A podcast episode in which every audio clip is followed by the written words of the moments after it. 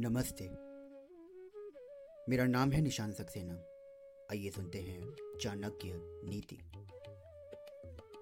निर्धनम पुरुषम वैश्या प्रजा, भग्नम नृपम त्यजेत।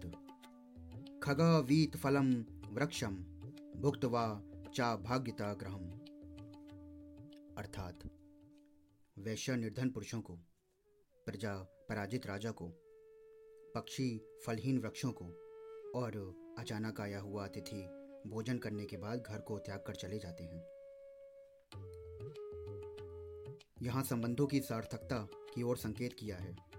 कोई तभी तक संबंध रखता है जब तक उसके स्वार्थ की पूर्ति होती है। वैश्या का धंधा पर पुरुषों के धन को लूटना होता है।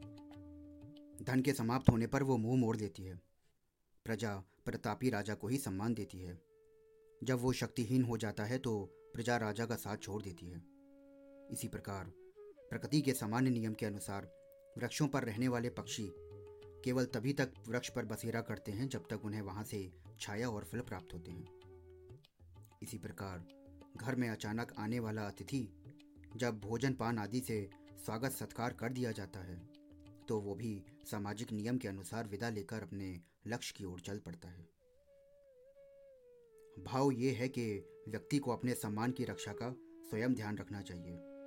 उसे अपेक्षा करते समय संबंधों के स्वरूप को सही प्रकार से समझना चाहिए। किसी भी स्थान, व्यक्ति या वस्तु से आवश्यकता से अधिक लगाव नहीं रखना चाहिए। धन्यवाद।